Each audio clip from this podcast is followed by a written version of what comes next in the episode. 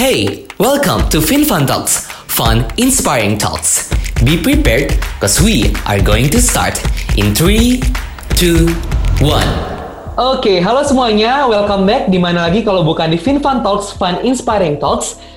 Bareng lagi bersama gue Miko atau Widi. Yang belum kenal pokoknya boleh didengar lagi episode pertama. Di sana gue kenalin diri. Sumpah gue kayak berasa orang penting gitu ya. Kayak semua teman-teman di sini harus kenal siapa gue gitu.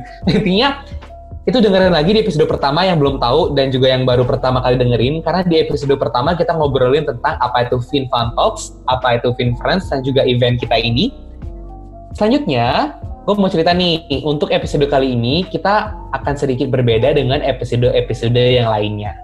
Karena pada kesempatan kali ini gue bakalan ngobrol santai, casual, yang nggak terlalu berat tapi bisa insightful di akhirnya gitu. Karena gue bakal ngundang teman-teman gue di Finference itu ada Tasya dan juga Dustin. Pertama boleh nih Tasya kenalin diri dulu ke teman-teman yang lain. Oke, boleh. Boleh, boleh. Thank you, Widi. Jadi, nama gue itu Elizabeth Natasha Kesuma, dan kalian betul banget kayak Widi panggil gue, bisa panggil gue Tasya gitu. Bisa panggil Tasya, bisa panggil Sia. Nah, uh, di sini gue juga dari Universitas Prasetya Muda angkatan 2018 kayak gitu dan juga rekan kerja dari Widi di Finfriends 2020. Rekan kerja sekarang bahasanya udah kayak wanita karir ya, lu tas. Aduh, nggak gitulah. Doain aja ya, amin. amin, amin. Oke. Okay. Jadi uh, Tasya ini adalah wakil ketua dari Finfriends 2020. Selain dengan Tasya, ada juga nih yang lain. Itu ada Dustin, boleh. Dustin, kenalin diri dulu. Halo, hello Widi. Halo semuanya. Perkenalkan, nama gue Dustin Indra. Di sini gue familiar dengan Dustin. Uh, gue di sini jurusan bisnis 2018 dari Universitas Prasetya Mulia. Gue juga salah satu panitia dari Finfrance 2020. Oke, Dustin, jabatannya sebagai? Jabatan gue sebagai Event Project Officer. Mm, oke, jadi Dustin ini buat teman-teman yang belum tahu, dia kayak kasarnya atasan gue gitu lah ya. Iya, jadi lu nah, harusnya membaik-baikan gue nih, Wid. Sorry, Tim, gue nggak gitu orangnya. Kalau emang lu kerjanya jelek, walaupun jadi atasan, gue bilang. Oh gitu ya? Mm, gue oh. bilang. bilang apa, Wid? Gue bilang, gue laporin ke Tasya gitu. Tasya marahin Dustin nanti gitu. Oh ini bertingkat ya? Oh, Jadi di sini tuh hmm. udah ada tingkatnya ya? Udah ada tingkatnya bener. Kayak apa sih namanya mainan yang ada tingkat-tingkatnya itu? Ular tangga. Oh ya ular tangga. Eh, tadi gue sempat mikir monopoli gitu, nggak ada tingkatnya. Oke, okay, balik balik lagi balik lagi. Oh ya kita belum ngomongin ya. Uh, kita bakalan mendiskusikan tentang topik apa. Mungkin Tasya nih, Tasya kasih pemabah dulu nih Tas. Kita bakalan diskusi apa nih Tas?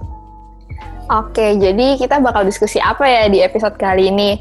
Nah, di sini uh, kita nggak terlepas dari apa yang namanya SDG gitu kan, dari poin Finfresh 2020. Tapi di sini kita bakal bahas nih tentang topik yang sebenarnya tuh uh, isu ini nih ada gitu di sekitar kita, tapi kadang kita sadar nggak sadar gitu, aware nggak aware lah sama isunya ini. Nah, apa tuh yang kira-kira bakal kita bahas? Tin, tebak tuh Tin, apa ya?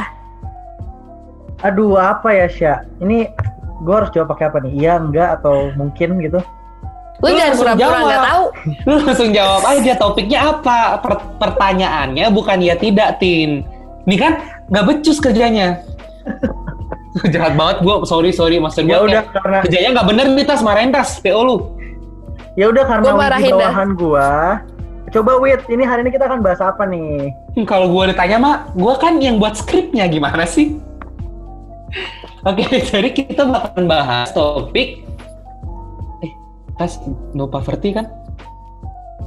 Bener banget. Oke oke, ada sedikit keraguan tim, maaf ya. Ayo Tasya dijawab. Tasya malah diam lanjutin maksudnya gitu. Bentar ini nanti di di di di di di edit atau enggak sih yang bagian sini atau jalan aja? Terserah, lu mau diedit atau enggak nih teman-teman pada dengerin bisa sih biar tahu gimana sebenarnya proses perekaman podcast ini.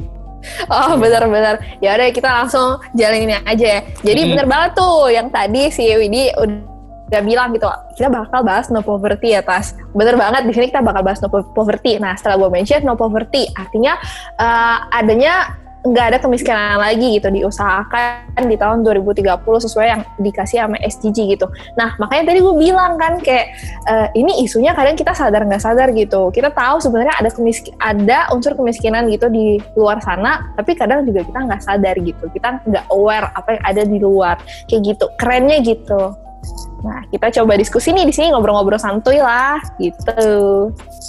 Nah sebelum lanjut gue disclaimer dulu nih kita ini sebenarnya masih kita bukan sebenarnya sih emang dari awal kita udah introduce, udah perkenalan kita tuh masih mahasiswa di sini kita akan mencoba memang background kita tidak maksudnya kayak bukan orang yang ahli gitu tapi nggak ada salahnya kan sebagai remaja yang berusaha untuk peduli dengan topik ini di mana nantinya semoga ada insight atau sejenis motivasi dan lain sebagainya yang dapat mendorong teman-teman semua untuk mendengarkan ini untuk bersama-sama kita membasmi permasalahan kemiskinan yang ada di Indonesia.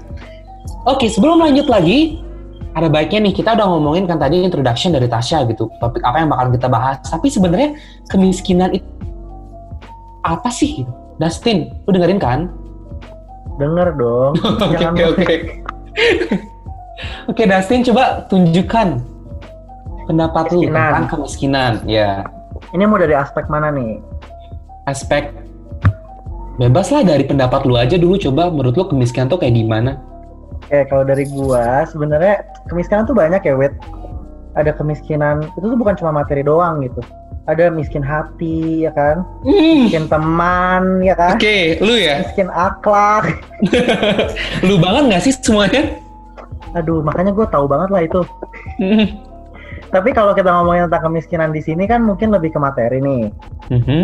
Kalau gue mungkin pahamnya adalah kalau dulu ya dulu di saat gue belum belum begitu tahu tentang kemiskinan gitu gue mikirnya ya udah kalau kita ngomongin kemiskinan di saat seseorang itu nggak punya uh, kemampuan untuk memenuhi kebutuhan sehari harinya gitu. Sesimpel itulah mungkin orang sadarnya itu. Tapi kalau gue pelajari lagi ya atau mungkin mengetahui lebih dalam lagi sebenarnya bukan cuma itu gitu. Tapi lebih ke arah di saat orang itu juga tidak punya uh, kemampuan atau kualitas sumber daya yang dia miliki nggak nggak cukup untuk bersaing di dunia pekerjaan yang akhirnya membawa dia ke kemiskinan juga itulah yang menjadi uh, kesusahan atau jadi kemiskinan buat seseorang gitu karena kalau uang mah sebenarnya bisa dicari gitu tapi kalau misalkan sumber dayanya kurang mau dicari juga agak susah gitu menurut gua coba kalau Tasya mungkin bentar bentar sebelum lanjut ke Tasya jadi menurut lu kayak yang bisa gua ambil itu adalah kemiskinan bisa berasal dari mungkin diri sendiri yang tidak bisa memenuhi kebutuhan atau ketika kondisi di mana kebutuhan itu udah nggak bisa memenuhi apa yang dibutuhkan oleh manusia gitu ya? Betul. Jadi, oke okay, oke. Okay. Uh, eh, Gimana tuh? Ya di saat gue mungkin mikirnya gini ya, Wet. Kalau misalkan kita ngomong kemiskinan, gue pribadi sebagai mahasiswa gitu ya, sebagai anak muda, remaja yang mungkin belum bekerja juga gitu, masih masih fokus kuliah. Gak usah misalkan, mungkin, Tim. Gak usah mungkin. Emang lu belum kerja? Iya benar, belum kerja gitu. Di saat kita uh, diputuskan amit-amit ya, misalkan orang tua tidak memberikan jajan atau gimana otomatis susah karena kita nggak punya tempat tinggal. Misalkan kita benar-benar keluar dari tanggung jawab orang tua gitu. Iya benar. Itu otomatis kita jadi salah satu orang yang uh, bisa dimasuk ke dalam kategori miskin menurut gua. Karena kita tidak punya pemasukan. Dan kita juga nggak punya tempat tinggal kita juga tidak bisa uh, memenuhi kebutuhan kita. Tapi gua tahu bahwa gua tuh punya bekal gitu. Dengan apa yang telah diberikan sama ini dengan kita kuliah dapat edukasi kemungkinan kita untuk mendapatkan pekerjaan dengan kita kalau kita mau berjuang, kita mau bekerja keras, kita bisa mendapatkan pekerjaan itu gitu karena kita sudah mempunyai bekal edukasi. Tuh. Gila-gila gue belum pernah melihat Dustin side yang seperti ini. Karena biasanya lu tuh main-main, Tin. Terus tiba-tiba yeah. memberikan satu hal yang hmm, motivation gitu. Jarang-jarang ya? Jarang-jarang, jarang-jarang. Oke, okay, tadi gue udah nanya ke, uh, ke Dustin Tasya, mungkin dari pendapat lu sendiri, kemiskinan itu seperti apa? Jadi kalau misalnya kemiskinan sendiri gitu, kemiskinan kemiskinan itu apa sih dari perspektif kacamata gue sendiri gitu. Nah sebelumnya benar apa yang udah dimention Dustin itu gue setuju sih bahwa uh, kemiskinan itu bisa dilihat dari beberapa perspektif bukan dari patokan satu hal aja gitu. Nah kalau misalnya contohnya aja gitu, kemiskinan dari perspektif di negara Indonesia sama kemiskinan dari perspektif negara lain itu itu kayak tolak ukur kemiskinannya itu bisa berbeda. Nah di situ sih titiknya. Kemudian kalau misalnya kita aku pribadi gitu ya lihat kemiskinan di Indonesia gitu. Di sekitar kita lah pokoknya. Uh, sebenarnya kemiskinan itu adalah di saat orang itu nggak bisa memenuhi standar kehidupan mereka sendiri kayak gitu. Karena ketika kadang tuh kita bisa ketemu gitu loh. Kayak ada beberapa mindset orang uh, ya udah gitu yang penting gue bisa makan setiap hari uh, kehidupan sehari-hari gue cukup standar gua, standar hidup gue ya udah pas di situ aja gitu. Kayak it's okay for me to be poor kalau kayak udah cukup aja gitu. Padahal sebenarnya di titik situ tuh itu titik kemiskinan gitu bisa dibilang lah.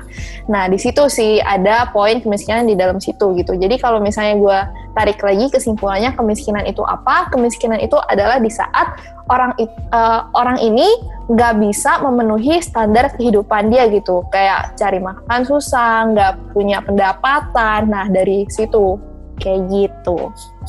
Oke, okay, thank you Tasya sama Dustin yang dari kalian bilang semuanya itu oke, okay, nggak ada yang salah, nggak ada yang benar. Karena pertanyaan gue di awal tadi gue udah bilang kan menurut pendapat kalian sendiri kemiskinan itu kayak gimana. Nah kalau misalnya gue bisa nambahin nih dari ngomongin bukan data sih kayak dari hasil riset gitulah misalnya maksudnya bahasanya gitu. Jadi kalau menurut uh, World Bank di tahun 2000 itu sempat menyatakan bahwa definisi dari kemiskinan adalah kehilangan kesejahteraan. Nah, tapi ini masih subjektif nih yang dimaksud dengan kesejahteraan itu sebenarnya apa. Jadi bisa aja kita kaitin dengan yang dibilang sama Tasya dan juga Dustin tentang pemenuhan kebutuhan pokok, sandang pangan papan dan lain sebagainya. Nah, jadi kalau misalnya seseorang tuh nggak bisa misalnya memenuhi uh, kebutuhan pokoknya nggak ada tempat tinggal, tidak bisa untuk membeli makanan, melanjutkan hidupnya, hal-hal seperti itu berarti udah jelas kan bahwa seseorang, itu berada dalam garis kemiskinan. Kalau untuk yang lebih seriusnya, serius dengan data, jumlah, angka, dan uh, maksudnya kayak seperti garis kemiskinan itu cukup teoritis dan ada banyak di internet. Tapi di sini kita hanya ingin lebih berdiskusi tentang yang santai lah sebagai anak muda gitu ya, maksudnya yang dengan nantinya mungkin ada bisa diberikan solusi bareng-bareng, ngobrol bareng-bareng kayak yang gue bilang di awal gitu. Nah, kalau dalam teori ekonomi juga nih kita ngobrolin sedikit, itu dibilang kalau misalnya semakin banyak barang yang dikonsumsi, berarti semakin tinggi pula tingkat kesejahteraan seseorang. Dan ini masuk akal juga kan. Kalau misalnya gini, seseorang yang berada di bawah garis kemiskinan, pasti yang dikonsumsi atau barang yang dikonsumsi itu nggak banyak karena nggak ada cukup pendapatan gitu kita bisa bilang untuk mendapatkan barang-barang yang tidak penting gitu. Misal nih, kita harus bisa membedakan antara what we want and what we actually needs gitu kan. Jadi kayak apa yang memang kita butuhkan, kayak makanan, minuman, sama apa yang kita cuma pengen lihat gitu. Anak seumuran kita mungkin nih yang bisa dibilang beruntung bisa mendapatkan pendidikan sampai kuliah sampai saat ini pasti ada beberapa hal yang kita pengennya nih kita pengen beli ini tapi itu bukan merupakan sesuatu yang kita butuhkan sebenarnya. Hanya kita pengen gitu. Nah, untuk seseorang yang berada di bawah garis kemiskinan, ini akan menjadi sangat berbeda untuk pemenuhan kesejahteraannya karena yang harus diperhatikan adalah apa yang memang benar-benar mereka butuhkan. Itu seperti makanan, minuman, untuk biaya tempat tinggal, pakaian dan lain sebagainya. Itu yang membedakan antara kesejahteraannya. Jadi kalau di sini dengan teori ekonomi yang gue bilang tadi, semakin banyak yang dikonsumsi, berarti semakin tinggi pula tingkat kesejahteraan seseorang. Karena keinginan pribadinya, kebutuhan pokoknya itu bisa terpenuhi gitu. Untuk tadi ngomongin sekilas tentang definisi kemiskinan ya. Tapi jujur aja definisi kemiskinan itu ada banyak banget, beda ahli, beda pendapat, dan bisa juga hal ini menjadi subjektif gitu. Nah, sekarang gue mau nanya lagi nih ke Tasya dulu deh pertama. Menurut lo kondisi kemiskinan yang terjadi di Indonesia itu seperti apa? Hmm, oke okay, oke. Okay. Kondisi kemiskinan yang terjadi di Indonesia ya. Sebenarnya kalau dilihat-lihat sih kayak pasti kita kelihatan gak sih kalau misalnya tambah lagi gue kan dari daerah gitu ya. Uh, gue tuh suka ngeliat gitu di jalan raya tuh masih ada gitu kayak pengemis gitu. Bahkan pengemisnya itu child child labor gitu kayak anak kecil. Kayak kalian tau gak sih tin tin man Dustin Widi kayak dia warna jadi Apa? warna abu-abu gitu di cat oh tau yang di cat itu ya? Yang biasanya lampu merah kayak gitu ya? Iya bener banget. Jadi itu bukan cuman kayak orang gede, orang orang gede gitu, tapi bahkan sampai anak kecil tuh ikut ikut jadi abu-abu juga. Gue kadang di mobil kayak kenapa ada kecil gitu ya gitu kasihan juga gitu kan. Tambah lagi kan itu cukup bahaya gitu. Terus kedua gue juga ketemu banyak yang jadi badut tapi jalan di jalan raya gitu jadi badut Marsha lah jadi badut apa gitu antara lucu dan serem gitu. Gue sambil kaget sendiri kalau noleh ke samping mobil gitu. Nah itu adalah hal-hal yang apa ya gue bisa melihat gitu bahwa kondisinya tuh masih kayak gini loh di di Indonesia gitu. Masih adanya uh, tingkat kemiskinan yang terjadi gitu contohnya nah di sini tuh menurut gue adalah kondisi kemiskinan di Indonesia tuh masih mungkin gue bisa bilang kayak belum bisa uh, masih apa ya masih proses buat mencapai goals yang di SDG itu. Gue jadi ngomong SDG terus gitu ya. Nah tapi memang memang benar sih di situ gue concernnya di situ. Makanya kadang sometimes gue cukup prihatin gitu kenapa yang kayak gini padahal sumber daya manusia itu kan sebenarnya adalah uh, key point gitu dalam roda pergerakan ekonomi di Indonesia sendiri gitu kan. Nah, di mana padahal Indonesia tuh butuh gitu sumber daya manusia yang berkualitas gitu. Tambah lagi bakal ada bonus demografi guys di tahun 2030. Kalian pasti sering dengar kan bonus demografi. Gila atas jawaban lu keren banget. Lu prepare ini ya? Uh, udah kayak guru SMA gitu ngejelasin ke anak-anaknya anak-anak kemiskinan itu penting untuk kita basmi gitu tapi nggak apa-apa bagus emang ini yang kita perlukan gitu. Memang cocok jadi atasan kita ya. memang cocok. kayak memang qualified, highly qualified. Bagi seorang wakil gitu. Highly qualified. Aduh, kita sama-sama lah. Tapi kan pasti kalian berasa juga nggak sih kayak? Iya iya iya iya.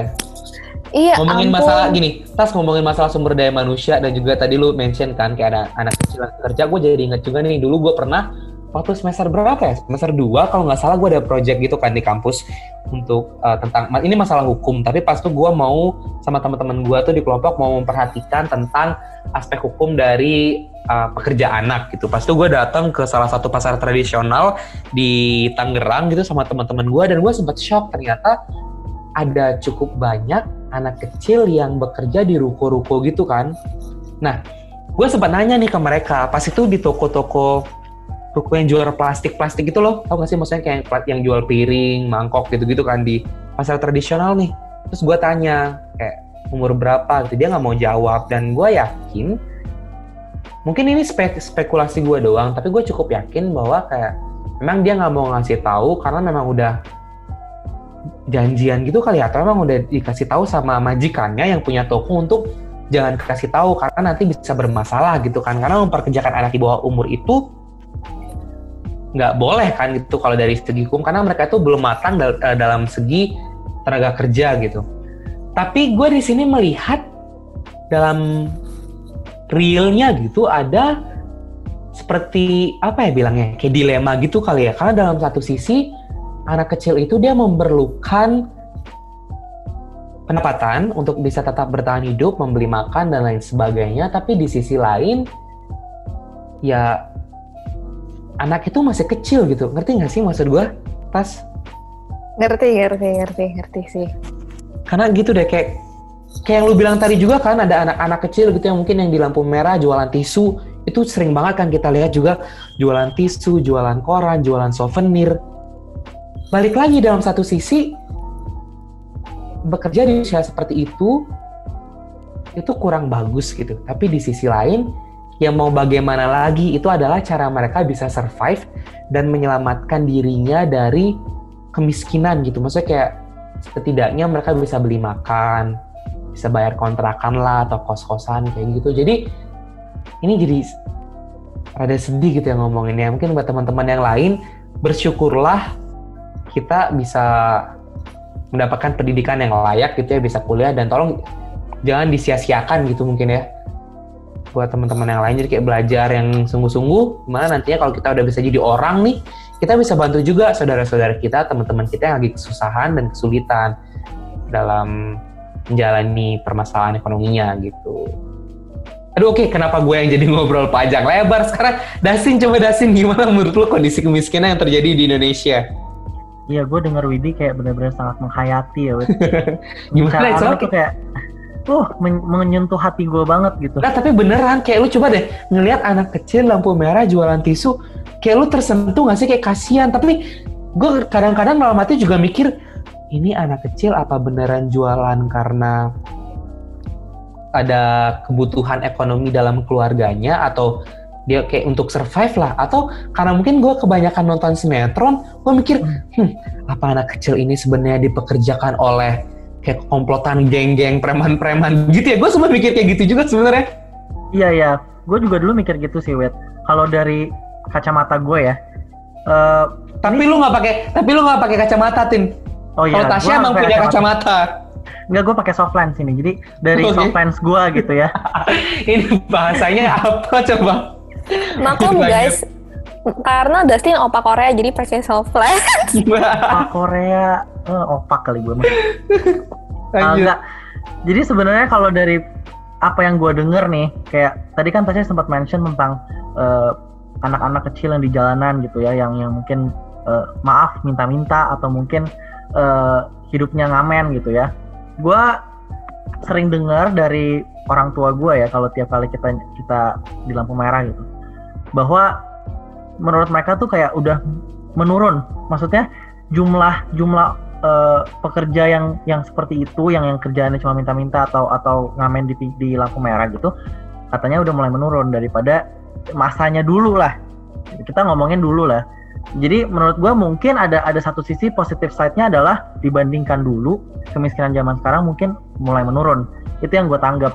Tapi Oke menarik, lu bilang mulai menurun ya. Nanti gue mau kasih kayak data gitu lah buat lu dan kita hmm. bisa bahas bareng-bareng juga. Oke lanjut. Boleh.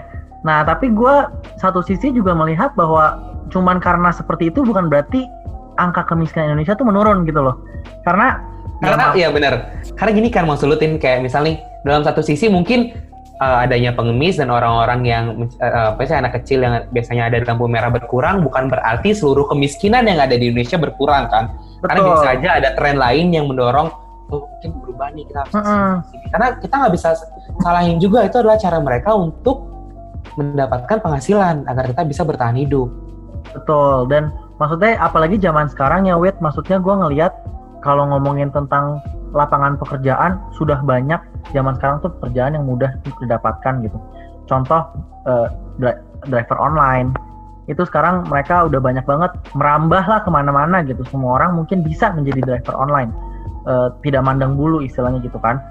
Jadi mungkin kalau dibilang ada pengurangan waktu dari dari dulu yang dulunya orang tua gue ya dengan yang sekarang ya mungkin ada gitu. Tapi gue gue sangat yakin sebenarnya meningkat juga. Kenapa? Karena kebutuhan masyarakat juga meningkat.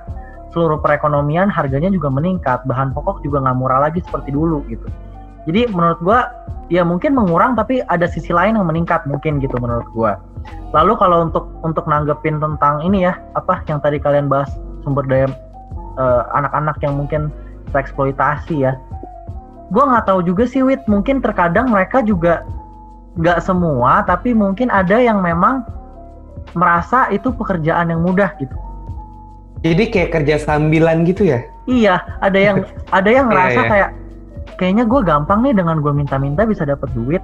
Gue tidak meremehkan ya maksudnya uh, ada oknum-oknum yang seperti itu gitu. Malah jadi karena gue pengalaman ya contoh misalkan gue lagi makan nih uh, kasih ke satu pengamen yang lainnya akan datang terus. Tiba-tiba dia manggil temennya.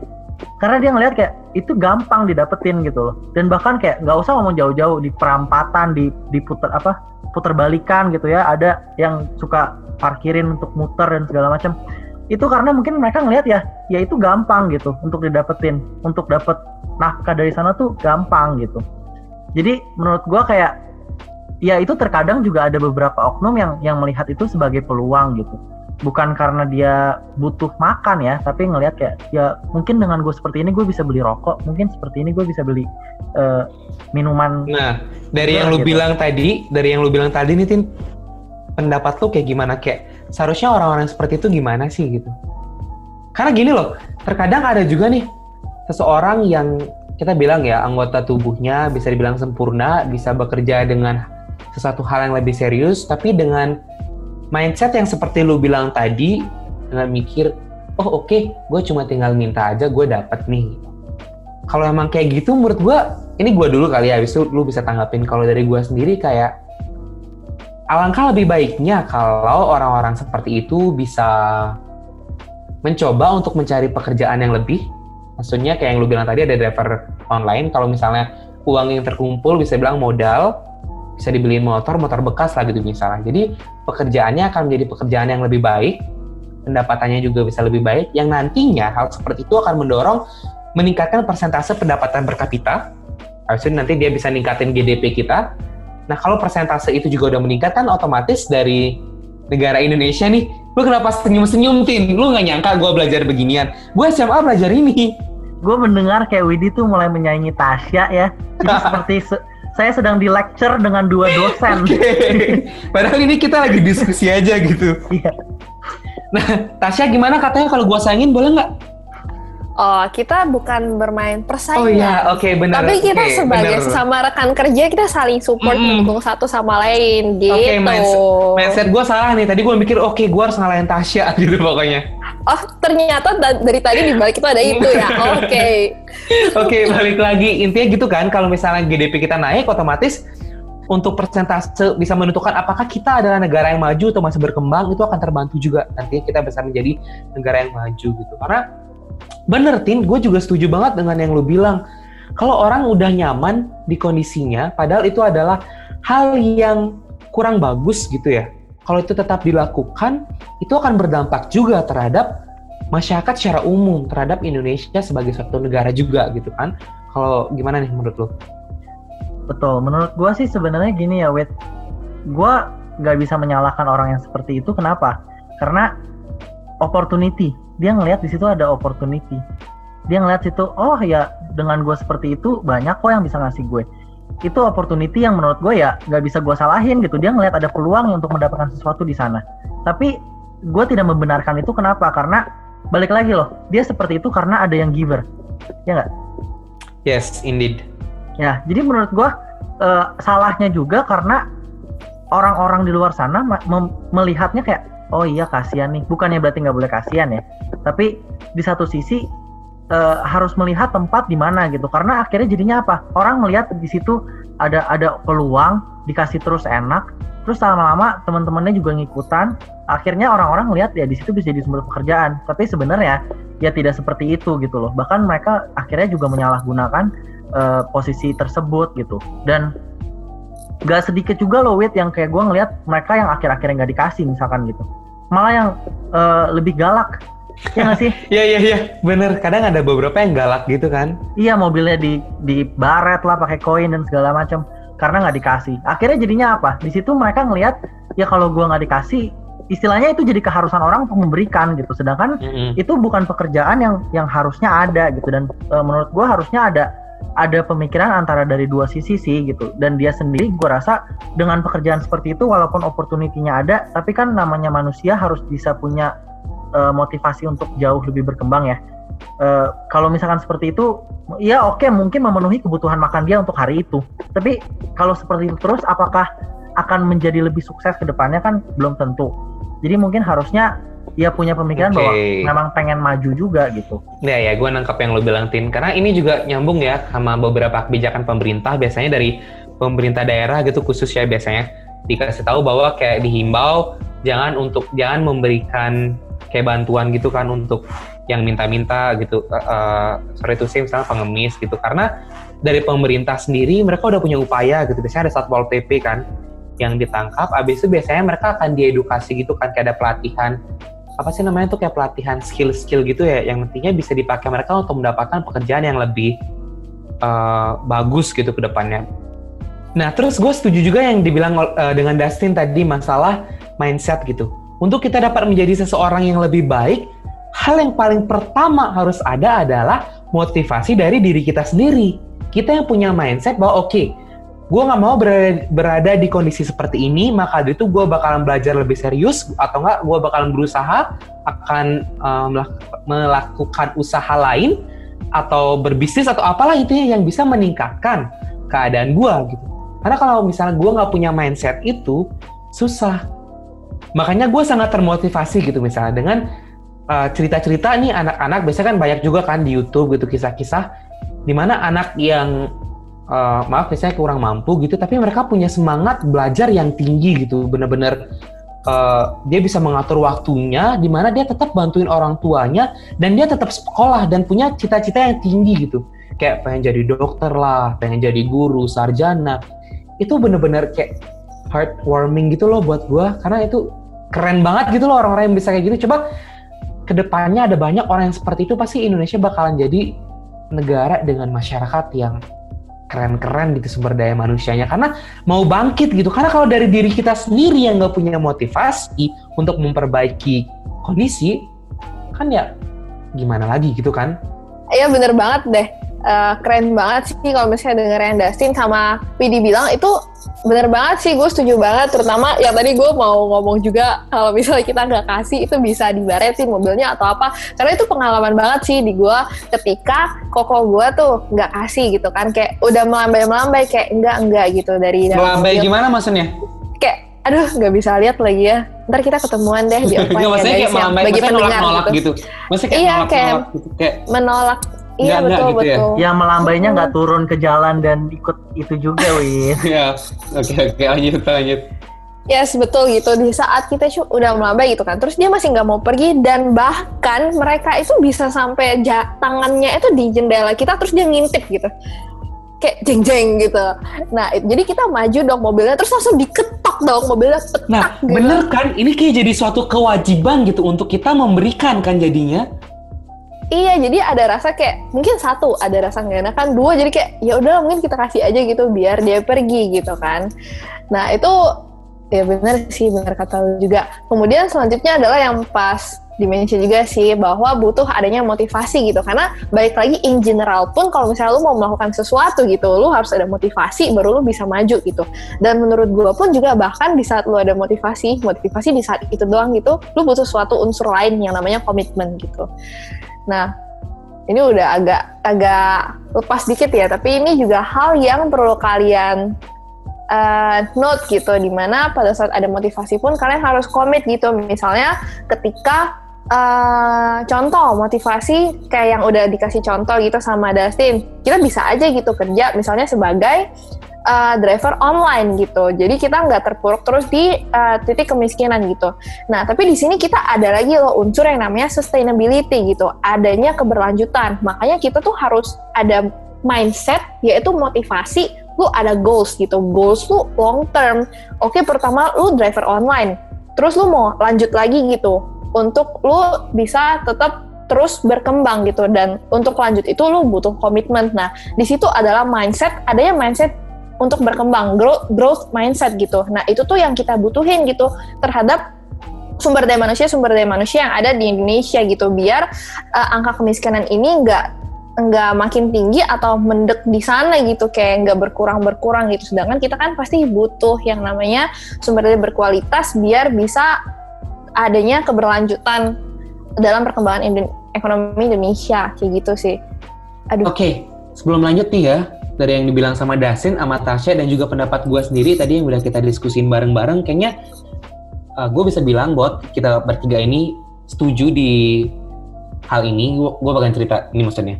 Uh, ketika misalnya kita ketemu dengan pengemis gitu misalnya di jalanan atau orang-orang kayak lo bilang maksa tadi untuk ngasih sesuatu itu tuh terjadi karena mereka berada di zona nyaman gitu menurut gue zona nyaman di mana dengan ngelakuin itu aja mereka bisa dapat uang. Nggak perlu ngelakuin hal lebih. Jadi it might quite harsh uh, untuk didengar gitu. Tapi ini adalah hal yang bagus ke depannya kalau kita lakukan. Maksudnya adalah kita coba berhenti untuk melakukan itu. Melakukan itu maksudnya kayak langsung ngasih uang gitu loh. Karena itu membuat mereka menjadi terlalu nyaman gitu. Jadinya untuk menimbulkan motivasi dan juga mindset menjadi lebih baik itu menurut gue lebih susah gitu loh. Nah, jadi lebih baik kalau misalnya kita uh, melakukan seperti kalau misal kita ada harta yang lebih, bukan harta yang lebih sih bahasanya, kayak mungkin ada hal lebih yang bisa kita bagi, nah kita bisa kayak donasikan atau bawa ke panti asuhan atau yang lain sebagainya itu akan jauh lebih bermanfaat daripada kita memberikan langsung kayak sejumlah uang gitu di jalanan gitu misalnya. Karena benar memang kata pemerintah dalam kebijakannya yang biasanya bilang kayak oke okay, kita harus eh, dihimbau nih kita jangan kasih uh, biarkan peng, uh, kasih pengemis itu uang gitu misalkan itu itu yang akan terjadi gitu intinya. Nah oh ya gue balik lagi nih karena gue ingat juga uh, yang tadi gue bilang tentang masalah kemiskinan ya angka kemiskinan yang terjadi di Indonesia. Bener tadi Dasin bilang bahwa terjadinya pengurangan gitu dari zaman emaknya Dustin gitu yang biasanya ada banyak pengemis orang jualan tisu gitu itu belum berarti angka kemiskinan di Indonesia menurun. Karena ini datanya ya dari BPS nih dari websitenya gitu. Dibilang bahwa persentase penduduk miskin pada Maret 2020 nih Tin sebesar 9,78 persen. Nah itu sudah terjadi peningkatan gitu. Dia meningkat 0,56 persen terhadap September 2019. Jadi jumlah penduduk miskin pada Maret 2020 itu adalah sekitar 26 juta orang. Itu meningkat sekitar 1,6 juta. Jadi tetap meningkat gitu. Makanya ini adalah masalah yang cukup serius dihadapi oleh pemerintah, apalagi di kala pandemi kan. Iya, itu bulan Maret ya, Mek? Iya, itu bulan Maret. Berarti e, bisa jadi malah sekarang harusnya nambah ningkat ya dengan apalagi kondisi pandemi tadi yang lu bilang PSBB udah mulai mau dinyalain lagi, nyalain lagi, mulai mau diberlakukan lagi. Iya. Jadi lanjut lanjut lanjut dulu deh. Ya enggak, maksudnya jadi uh, eh, gue rasa yang di PHK juga akan makin banyak, yang pengangguran juga jadi meningkat, itu mungkin akan mempengaruhi juga ya, Mike? Gimana ya, tapi karena dalam satu pemerintah itu sekarang berada dalam posisi yang bisa dibilang serba sulit ya. Dalam satu sisi di mana ekonomi harus dipertahankan. Tapi di sisi lain, kesehatan masyarakat juga merupakan hal yang penting untuk diperhatikan. Makanya ini dilema nih yang terjadi. Kasihan juga pemerintah sebenarnya dalam kondisi seperti ini. Kalau ya, katanya Oke, ini siapa yang mau ngomong dulu bener. nih? gak apa-apa, gak apa-apa. Gue sehati sama Dustin, makanya tadi barengan. Ini. bagi pendengar-pendengar gitu, jangan kira kita lovebirds ya. Kita teman, cuma sehati aja. Nah, jadi kenapa Dustin? Kayaknya tadi di unmute mau ngomong ya? Dustin senyum-senyum tas lu baperin anak orang. Waduh, gue cuma mau bilang, berarti gue di friendzone sama Tasya selama ini. Aduh, gue kira gue di friendzone loh. Aduh, oke okay, offside, offside. Kita balik lagi gitu. Setuju sih, bener sih kalau misalnya bisa dibilang pemerintah itu dilema. Kalau kata Widi tadi, gue setuju. Karena katanya memang kalau misalnya pemerintah itu mau ambil keputusan, mereka itu ada prioritas-prioritasnya ya. Kayak ada mungkin kalau COVID sekarang prioritas pertama itu ya yang dari sisi kesehatan gitu. Sedangkan di lain sisi juga uh, bener sih bakal kemungkinan kalau dari kacamata kita secara logika ya kayak tingkat pengangguran justru bakal makin meningkat gitu selama kondisi pandemi. Setelah kita belajar juga, kita lihat beberapa perusahaan itu mungkin ada beberapa yang mereka terpaksa melakukan PHK gitu. Mungkin kita lihatnya kayak cukup cukup prihatin gitu ya, kenapa harus PHK gitu, nggak ada solusi yang lain. Di situ mungkin beberapa concern yang terjadi gitu terhadap aspek kemiskinan selama kondisi pandemi gitu. Sebagai sebagai anak kuliahan jujur prihatin sih gitu. Kayak why? gitu. Why pandemi? Why? gitu sih. Tapi sebenarnya kalau misalnya dilihat-lihat ya guys uh, di sekitar kita ketika kita pandemi kita sering di rumah kayak skill-skill lu contohnya masak deh gitu. Di saat lu nggak punya waktu waktu itu sekarang lu punya waktu gitu. Ini kenapa jadi ngomongin masak kas? Iya kayak iya contoh asli loh. Lu bisa lihat kayak di sekitar kita tiba-tiba jual brownies lah jual hmm, bener. mentai nah jual ini adalah salah satu upaya untuk meningkatkan kemampuan untuk membeli kebutuhan pokok. Bener kan? Jadi kayak buat beberapa yes. orang harus sebenarnya harus kreatif juga gitu untuk melihat bagaimana kondisi dan juga peluang yang ada. Setuju, setuju. Justru pada saat kalian gitu, secara nggak sadar kalian tuh bantu orang lain gitu. Kalian bisa aja uh, orang yang beli itu pakai driver online. Nah, balik lagi ke contoh Dustin tadi gitu. Di lain sisi itu kita kasih peluang lagi gitu loh buat orang lain uh, bisa mendapat mata pencaharian kembali gitu. Padahal pas pertama kan mereka benar-benar uh, kayak bingung gitu gimana di kondisi pandemi gini gitu. Hmm, jadi gini, buat teman-teman yang dengerin juga ada sisi positif yang bisa diambil dari tindakan hedon. Maksud gue, gue tidak merekomendasikan kalian untuk hedon. Tetapi jika dalam proporsi yang tepat, biar ntar gue nggak disalahin sama ketua Finference, gue dimarahin, gitu kan. Nah, maksudnya gini, gue mau bilang dalam proporsi yang tepat ya karena dengan tindakan ekonomi kita belanja sesuatu itu menggerakkan yang lain juga kayak yang lu bilang uh, Tasya bilang tadi. Kita beli sesuatu orang yang punya usaha juga dapat penghasilan. Kalau kita order lewat uh, driver online atau dengan hal lain yang serupa mungkin atau tindakan lainnya intinya itu akan bergerak roda perekonomiannya gitu. Jadi itu kita juga bisa membantu dengan cara seperti itu. Tapi bukan berarti gue menyarankan untuk hedon ya.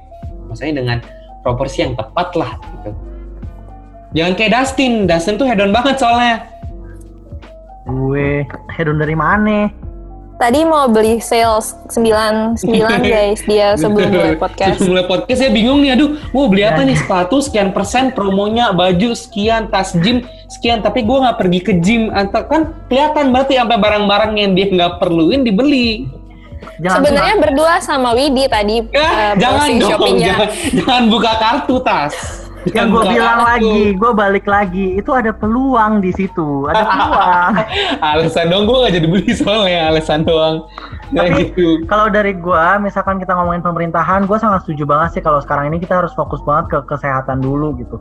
Kalau kita cuma mikirin kemiskinan sekarang, bukannya kita berarti nggak mikirin ya, tapi lebih ke arah kalau kita ngamain kesehatan, akan stay seperti ini, malah jadi panjang, malah jadi urusannya tambah panjang, kemiskinannya juga nggak berhenti berhenti gitu. Mending kita selesai. Okay. Jadi pandemi ini hal yang lebih urgent gitu ya kesehatan ini lebih urgent betul. jadi menurut gue one at a time aja gitu. Lebih baik kita oke okay, kita ngomongin tentang covid kita sesain uh, kalau memang misalkan masyarakat harus mengalami resesi ya udah resesi lah resesi resesinya. Siapa tahu dengan seperti itu covid selesai udah kita bisa balikin lagi resesinya lebih baik lagi. Ya kan? Karena emang kayak tadi kan emang susah gitu sama iya. serba susah pokoknya tapi intinya kita berdoa yang terbaik buat pemerintah dulu untuk selesai pandemi ini. Nah terus nantinya baru kita mulai lagi untuk memperbaiki permasalahan kemiskinan. Jangan sampai naik lagi tahun depan angkanya kalau bisa nih. Betul. Udah kita jangan terlalu serius Mik Oke, okay. gue masih. Tapi Tin, untuk masalah seperti ini, kadang memang kita perlu serius. Sebagai generasi muda, kalau lu main-main doang, shopping-shopping doang, siapa nanti yang menggantikan presiden kita, kementerian-kementerian kita? Serius Tin, kapan-kapan? Tuh kan, Dusty speechless. Dia nggak bisa yeah. jawab apa. Aku speechless. Aku merasa gini, gini, hampa. Gini tadi kita udah ngomongin diskusi kan tentang kemiskinan. Kira-kira apa ya yang bisa kita lakukan sebagai generasi muda gitu untuk memperbaiki kemiskinan yang ada di Indonesia? Mungkin dari Tasya, Tas menurut lu hal sederhana deh yang bisa kita lakuin apa sih untuk membantu permasalahan kemiskinan yang terjadi di Indonesia? Oke, sebagai generasi muda gitu ya, hmm, maaf guys. Kadang gue tuh kalau misalnya ngomong apa ada ada embel-embelnya gitu. Kayak ada tambah-tambahan datanya. Nah itu tuh adalah di saat kita nih sebagai generasi muda gitu. Di mana kayak kalau misalnya dulu sekolah sekolah lagi kita selalu bilang generasi muda itu adalah penerus generasi penerus bangsa gitu. Yang akan menjadi change maker di ke depannya gitu. Nah jadi kalau misalnya dari sekarang sih menurut aku ya kayak butuh gitu buat kita bisa involve untuk uh, ini untuk apa tuh? Untuk untuk apa tuh? Untuk bantu gitu tingkat misalnya yang ada di Indonesia. Itu adalah sesimpel kayak uh, misalnya kayak kayak contohnya kayak tadi gitu itu yang yang tadi gue bilang misalnya kayak ya udah kita bikin bisnis kecil-kecilan gitu. Misalnya bikin mental lah bikin brownies lah atau apa gitu. Nah sebenarnya di situ tuh kita udah bantu loh orang di luar sana yang lagi ker, uh, pada tingkat keresahan gitu buat mencari mata pencaharian. Nah di situ sih. Terus kalau juga ya tas hmm. ini juga ya kalau misalnya kita sebagai generasi muda gitu kita mau buat suatu bisnis apa sih namanya bisnis yang lagi ngetren istilah kerennya apa startup gitu. Startup. Nah, mm. kalau misalnya udah nanti bisa lebih gede, kita akan membuka sebuah lapangan pekerjaan baru di mana kita bisa mempekerjakan masyarakat-masyarakat yang ada di sekitar kita. Jadi setuju, fokus setuju. dulu kali ya, fokus dulu sebagai generasi muda. Ini dari tadi gue ngomongin generasi muda, generasi muda ini sebenarnya untuk semua generasi bisa. Jadi kita untuk diri kita sendiri dulu nih, kita misalnya kayak buat bisnis atau segala macem, yang sejenis gitu yang bisa kita mempekerjakan nanti teman-teman lainnya yang membutuhkan lapangan pekerjaan. Jadi semakin banyak lapangan pekerjaan, semakin banyak opportunity, semakin banyak juga nanti teman-teman yang bisa terselamatkan dari pengangguran. Setuju sih, setuju banget. Bener, bener, bener. Tambah lagi sekarang tuh lagi ngetren yang namanya sociopreneur ya. Cuman paling nanti itu kita bakal bahas di episode lainnya gitu. Atau misalnya nanti kalian bisa lihat itu di FinFest 2020, stay tune aja gitu. Gue udah spill nih di sini. Oke, okay, sekarang Dustin nih, Dustin. Gimana, Tin? Menurut lu? Pasti anak muda. Mm -mm. Nggak harus anak muda sih sebenarnya. Anak-anak juga boleh kalau bisa. Anak-anak gini maksudnya, anak-anak maksudnya kalau yang bisa mendapatkan pendidikan yang bagus, jangan disia-siain serius. Gue setuju, gue setuju. Serius. Bentar, gue nyempil bentar ya. Karena Kenapa? tadi Widi ada bilang kayak tentang pendidikan gitu. Gue setuju karena di saat kemiskinan itu ada unsur yang namanya lack of education gitu. Adanya edu edukasi yang nggak nggak nggak memenuhi standar nggak mencukupi gitu lah. Nah makanya itu bisa nyebabin uh, kemiskinan gitu. Nah itu salah satu unsurnya. Jadi bener banget itu yang kata Widi. Kalau misalnya nih ntar Widi sama Dasti nih punya anak gitu ya, kalian jangan lupa undang gue. Nah itu um, kalian apa kita tuh kalau bisa memberikan quality education yang sebaik-baiknya gitu. Dan balik lagi balik lagi ke mindset. Memang mindset itu hal yang susah diubah tapi kalau misalnya ajarannya sejak dini why not gitu? Ya nggak sih guys?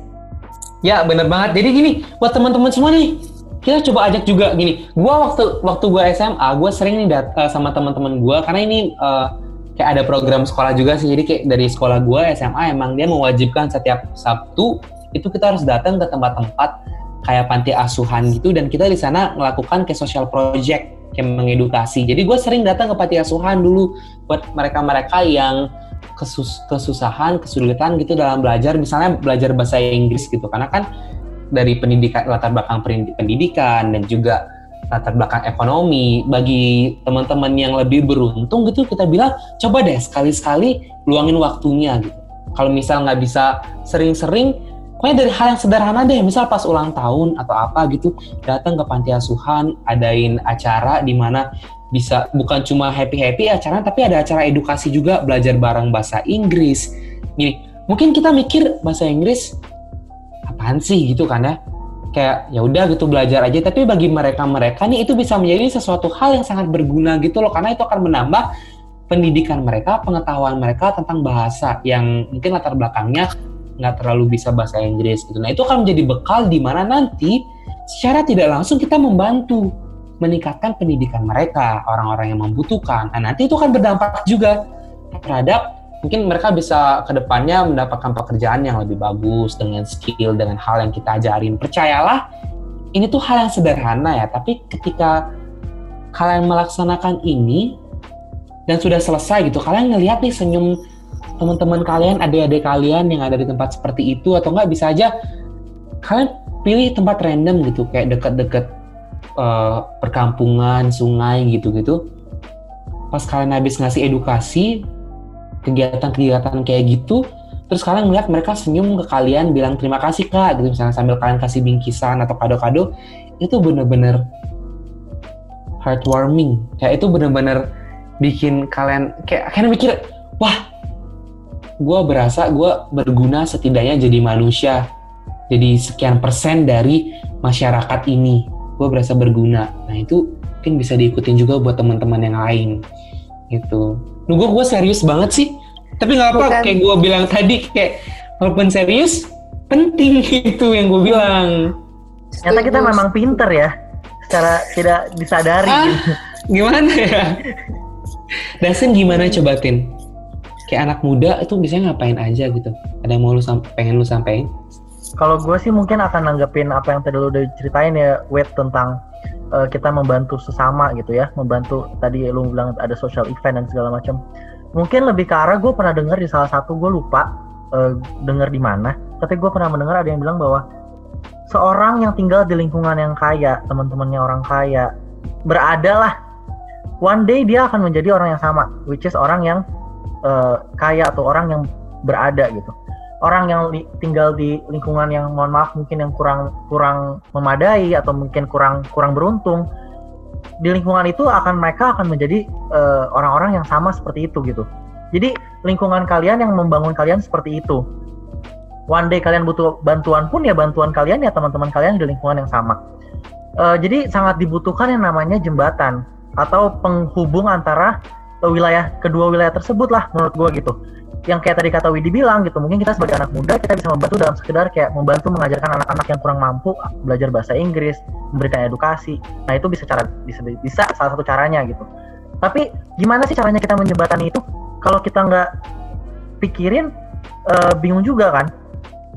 Jadi menurut gue kayak walaupun seperti uh, jembatan yang harus kita ambil adalah nggak bisa dari orang yang wilayah kurang mampu untuk menjebatani itu tuh nggak bisa gitu. Harus ada kesadaran dari orang-orang yang yang yang udah beruntung menurut gue ya. Uh, mungkin kita bisa ngambil kronologi manjat tebing aja ya, Wit. Contoh nih, gue mau manjat tebing nih. Terus? Daripada manjat sosial. Wes, itu mah. gue di kemanain, gue jadi tebingnya. ya, Tasya jadi talinya gimana? Oke, okay. coba lanjut dulu. Okay, gue penasaran, gue penasaran sama. Ayo ya. lanjutin, gue penasaran sama Contoh nih, kita berdua misalkan lagi manjat tebing. Terus lu nyampe duluan di atas nih, udah nyampe di atas tebing. Gue masih di perjalanan tengah-tengah kesusahan, uh nyangkut deh di batu. Gue nggak bisa kan lempar tali ke lu dan minta bantuan. Karena saat gue lempar tali, talinya tapi kalau misalkan lu yang memperdulikan gue yang di bawah, lu melemparkan tali ke gue, lu tarik gue, gue akan terbantu. Jadi mau nggak mau, yang harus membantu itu adalah yang harus punya kesadaran justru orang-orang yang ada di atas sana, yang yang sudah uh, mengetahui rasanya enak di atas victory itu seperti apa gitu. Bener, jadi buat orang-orang yang lebih beruntung jangan serakah. Betul kita harus bantu-bantu saudara-saudara kita yang membutuhkan.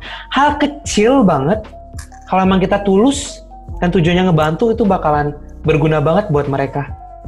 Nah, ngomong-ngomong tadi yang dikasih tahu Dustin itu bener banget sih, di mana kalau orang yang di atas itu yang justru harus membantu yang di bawahnya gitu, dia harus menjadi jembatannya. Nah, gue ada, ada contoh nyata nih. Ini adalah, uh, gue sebut nama perusahaannya ya, yaitu adalah Grameen Bank sama Danone gitu. Nah, Danone ini nih dia itu punya produk-produk lah pokoknya waktu itu dia tuh uh, produk dia memproduksi yang namanya yogurt gitu dan yogurt dia tuh memang terjadi enak emang enak banget gitu. Nah, di situlah si bapak yang founder Grameen namanya Bapak Muhammad Yunus, dia ini ngomong gitu sama Danone mau ajak kerjasama gimana kalau misalnya kita kerjasama kita collab antara Grameen sama Danone buat uh, membangun social business katanya. Nah, di situ tuh dia social businessnya adalah dia mempekerjakan para pengemis gitu. Mempekerjakan gimana tuh? Mempekerjakan di mana uh, si Danone ini bakal memproduksi memproduksi yogurt dengan harga yang lebih murah daripada yang biasanya dia jual. Nah, targetnya siapa? Targetnya itu adalah anak-anak yang ada di rural area gitu, daerah-daerah yang miskin gitu, di mana mereka belum memiliki asupan gizi yang cukup. Nah, kemudian gimana cara dia mempekerjakan orangnya? Dia mempekerjakan pengemis dia pengemis ini akan kerja sama mereka ambil barangnya diproduksi terus bakal uh, jualan lagi di rural areanya itu sendiri. Nah, di situ kita melihat gitu bahwa ada uh, ada inisiatif buat um, mencegah uh, mencapai no poverty di sini gitu.